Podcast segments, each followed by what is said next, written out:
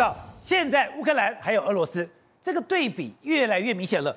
下一讲，在俄罗斯这个部分，哎，他本来有个五十三的集团军，说非常厉害，本来在基辅外围集结是要攻进基辅的第一批部队，结果被歼灭了。而乌克兰，他不是讲他的正规军都是在那边干嘛？开始游击化，开始四散，你找不到他的正面部队。就他现在开始出来，有一个九十三的机步旅，他开始去展现他的战功。哎，白天、黑夜、平地、雪地，他都能作战。哎，对，落差真的很大哦。因为呢，这个三十五集团军呢，是哎，普丁特别从东部战区一开始就调过来的哦，他就是要去直指这个所谓基辅，因为东部战区就是四大集团军二九三六五跟三十五集团军，所以他调很精锐现代化部队过来，结果呢现在传出来已经被歼灭了，而且除了被歼灭之外，因为我刚刚讲嘛，东部集团军有二九三六五跟三十五集团军，二十九的集团军指指挥官被干掉，所以呢你从东部好惨哦，很惨，你从东部调来说，现在不止基辅打不下来，而且你还被歼灭，然后甚至是指挥官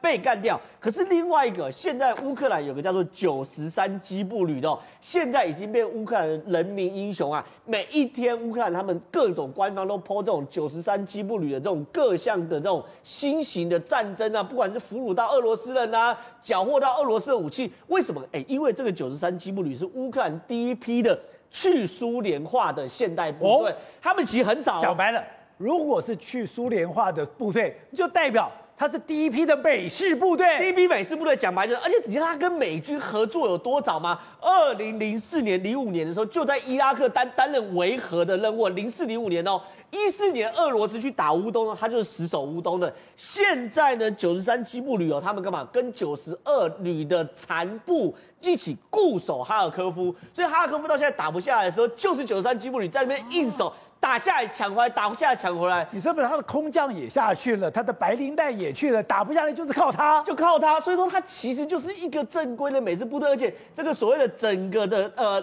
历程非常悠久，历史也非常非常悠久。所以说你看，其实这个我们没有放声音，其实他们这种背景音乐哦，还放这个摇滚乐。所以我看的时候是整个这个气势是觉得非常非常那个士气是很高的。他们是有能力透过监视武器把这个俄罗斯的坦克部队一个一个毁掉的。所以大家就在问。为什么你给他们监视武器，给他们加密通讯，然后给他们这种卫星分析，他们就会？因为他们、就是、旁边那个就是他的战利品，这些就是他的战利品嘛。然后你看他们去攻击这个呃坦克的时候，完全就是像是一个美军在作战，所以对于他们来说，这呈现对比非常非常大的落差。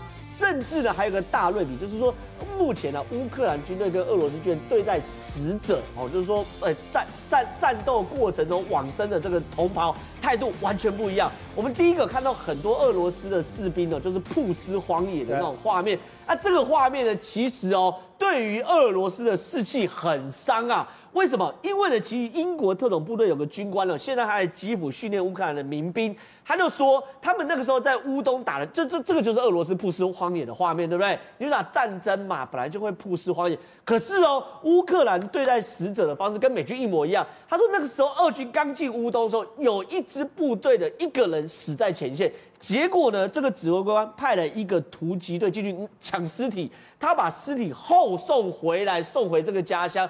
所以呢，他做完这个动作的时候，这位美国英国特种部队指指挥官说，之后呢，乌克兰士气是很强的。他知道，我如果死了，我的伙伴也会照顾我，不会被遗弃。对，我第一个不会被遗弃，第二个、哦，乌克兰还会把这个这个遗体哦送回他的家乡。然后呢，这个画面就是说，他们不但把这个尸体抢回来，还会把它运回家乡，让它落土为安。然后呢，大家就会一路跪拜，然后，然后呢，就说什么，我们就让我们的英雄这样回到家乡，落地为安，落土为安。所以这些事情呢，都会很大程度的鼓舞。你现在如果为了乌克兰阵亡，你回到家乡是这种英雄式的崇拜，而且大家自动自发。哎，你知道吗？他们是欧洲人，他们是斯拉夫人。他们是西男儿膝下有黄金，他们平常不跪拜的。对，所以这些东西就让我们看到，或者说让很多人用高贵姿，有的都是高贵姿哎。所以很多包含乌克兰前线的人的士兵，或是像包含我在那边看到都为之动容，就说这就是两个国家士气嘛。你再看前面那个俄罗斯是曝尸荒野，是妈妈找不到小孩，然后儿子到哪不知道，整个团被团灭，只剩十个人。另外一边呢是英雄式的对待，然后我会好好对待我每个同胞，完全事情不一样。所以呢，现在俄罗斯的前线呢开始各式各样各种投降招数。第一个有这个装癫痫，好装癫痫就打仗打一半，然后开始癫痫，然后送上救护车，然后呢就往后送，然后呢还有呢，你说俄罗斯的部队要想尽办法离开战场，想尽办法离开战场。第一个就是说有人说他是装癫痫，然后离开战场，还有人呢把这个油箱自己刺破，刺破油箱没有油啦，没有油我就掉车啊，我掉车我就不动了啊，然后我就跑走。然后呢还有我们刚刚讲的嘛，拿乌克兰手枪去开自己枪，然后后送到后面，你搞不好还可以拿战士辅恤。所以哦，现在乌克兰竟然出现这个教导俄罗斯士兵如何投降的指南。第一个，你说他们投降的人太多了，我建构一个投降的 S O P。对，然后呢？因为这个东西是写给俄罗斯看，他让俄罗斯看说，哦，原来我照这个安全的投降，我就没事。所以什么，呃，你要把弹夹拿开，然后机枪口要朝下，然后要高举双手，然后还要弄个白布，然后呢接近团队的时候要慢慢走，然后呢你这个乌克兰军队叫你干啥就干啥，叫你趴下就趴下，叫你屁股朝真的，叫你趴下就趴下，叫你转身就转身，反正你绝对不可以反抗。所以这个指南呢，拿去俄罗斯那边，俄罗斯也花式投降，反正我照着走，我就不用打仗，我就有热茶可以吃，热。汤可以吃，肉可以吃，所以这些事情哦，确实哦，两边事情真的天差地远。好，所以瑞德，这个对我们来讲也是很大的一个教训。这一讲，西安一讲，他们原来从二零一四年就已经派了部队，就已经开始进行训练，当然也对台湾进行一场训练，代表我们过去受的步兵训练、装甲步兵训练，要整个颠覆过来了。对，没错。那为什么呢？因为呢，你可以发现，那么俄罗斯一开始的时候呢，采取这个传统的战法是什么？飞弹先射。中共打台湾一定也是飞弹先射嘛，然后一定一定也是打我们的新竹的乐山雷达嘛，因为它是台湾的眼睛。然后呢，它飞弹先射了以后呢，那么紧接着来哦，就飞机战机来轰炸嘛，轰炸了以后两栖登陆，然后战车碾压战场嘛，再来哦那个大炮齐发，然后步兵来清理战场。大概俄罗斯跟中共的想法都是一样嘛。这次告诉你，这样的战法无效啊、哦？为什么呢？那么这也告这次的战争也告诉你一个不对称这个军力呢它的重要性，因为台湾跟乌克兰一样，我们面对一个强敌的时候呢，你看乌克兰面对的是世界第二大、第二强的俄俄罗斯啊，我们面对的这是第三的强的这个中共，所以你怎么办？你就用不对称的这个军力啊，那么来面对这场战争。你看在这场战争里面呢，虽然瑞德现在这个乌克兰的军备，如果你不讲，我还以为它是美军呢、欸。对，为什么？因为呢，其实你可以发现。它的装甲虽然啊，装甲车啦、坦克车虽然还是用跟俄罗斯买的这个呃坦克跟装甲，但是它的装备有时候看起来怪怪的，很点有点很像在伊拉克战场还是阿富汗战场上面的美军嘛。因为很简单，因为过去七年啊，都是由最主要是由美军的特战部队呢在训练，那么这个等于说乌克兰的这个部队，所以包括你看标枪飞弹，它也买了。他在战前就先买了三百六十颗啊，然后总共呢，那么后来由美军支援他到现在四千多颗了，标枪飞弹了，刺针飞弹支援了一千四百多颗了，然后紧接而来 A T 四， 也就是瑞典的相关的这个等于说火箭弹、穿甲火箭弹，他美国就支援了六千颗，然后瑞典支援了五千颗。宝杰，你知道吗？就在这几天里面。单单刺针飞弹，那么运准备运进去跟已经运进去的刺针飞弹、防空飞弹超过三千多颗。然后呢，你知道反坦克，全全世界的反坦克的火箭弹跟飞弹最多的是在这个乌克兰，你知道有多少颗了吗？对，两万五千多颗啊！那已经整个乌克兰源源不断拿拿到那么多的各式各样的这个反坦克的飞弹跟火箭弹啊。然后呢，现在俄罗斯却面面临着自己可能弹尽援绝的一个困扰跟问题啊。好。那台湾从这场战争里面会学到什么？宝杰，你知道我们台湾最近在干嘛吗？在干嘛？我们在飞弹，飞弹就重新开始飞弹试射了。我们在二十四、二十五、二十八、二十九，无限高的飞弹试射又来了。什么意思？不，天宫三型的征程，跟那个雄三飞弹的征程，跟这次终于承认，国防部终于承认，台湾拥有一千两百公里。地对地能够打到北京去，如果你部署在东引的话，直接就打到北京。我讲坦白的，打到中南海都有可能。那个雄升飞弹，我们都承认了一百多颗，我们即将量产一百颗的雄升飞弹。然后呢，没有意没有意外的话呢，这四天的无限高就是这三种飞弹要试射。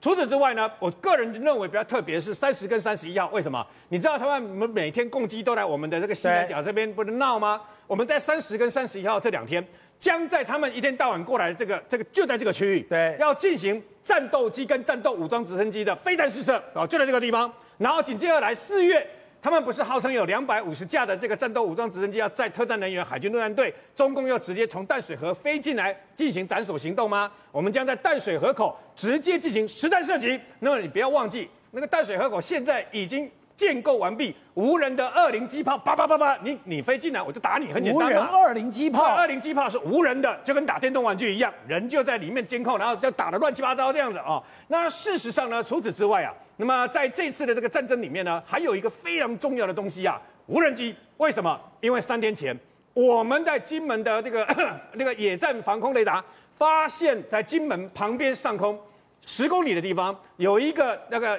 中共不明的无人机在金门旁边，然后开始往往那个外外外海这个地方方向方向飞。无人机，我抓得到你。然后除此之外呢，为什么这样特别讲？因为呢，中共的无人机最近这些年以来，它发展了很多无人机，尤其是大型的无人机。去年还公布发布了一个新的一个无人机嘛。然后呢，中共在把这个相关的无人机呢，甚至于把它外销啊，最有名的。就是翼龙的这个第一代跟第二代的无人机嘛，那它可以挂飞弹，有点像是这次土耳其，然后比土比土耳其这次的无人机啊，提供给乌克兰那个还要大。然后这个无人机这次战争不是很厉害吗？然后不是造成的清理战场很可怕吗？你知道吗？这些无人机啊，我们台湾竟然意外拥有。可以猎杀中共无人机战斗，尤其是飞弹战斗攻击无人机最好的飞弹，你知道是什么吗？是过气的英式飞弹。什么叫过气的？英式飞弹很老了，英式飞弹从第一代到现在五十年了。但是台湾刚好有一批是大概快近二三十年前所购买进来以后呢，最新型改良跟延寿的这个英式飞弹，现在总共在兰屿跟绿岛呢有部署各呃英式飞弹在那个地方啊。把纵深往外拉，让中共啊，你再继续绕，你就必须面临到防空的压力嘛。那你要知道，为什么我这样讲？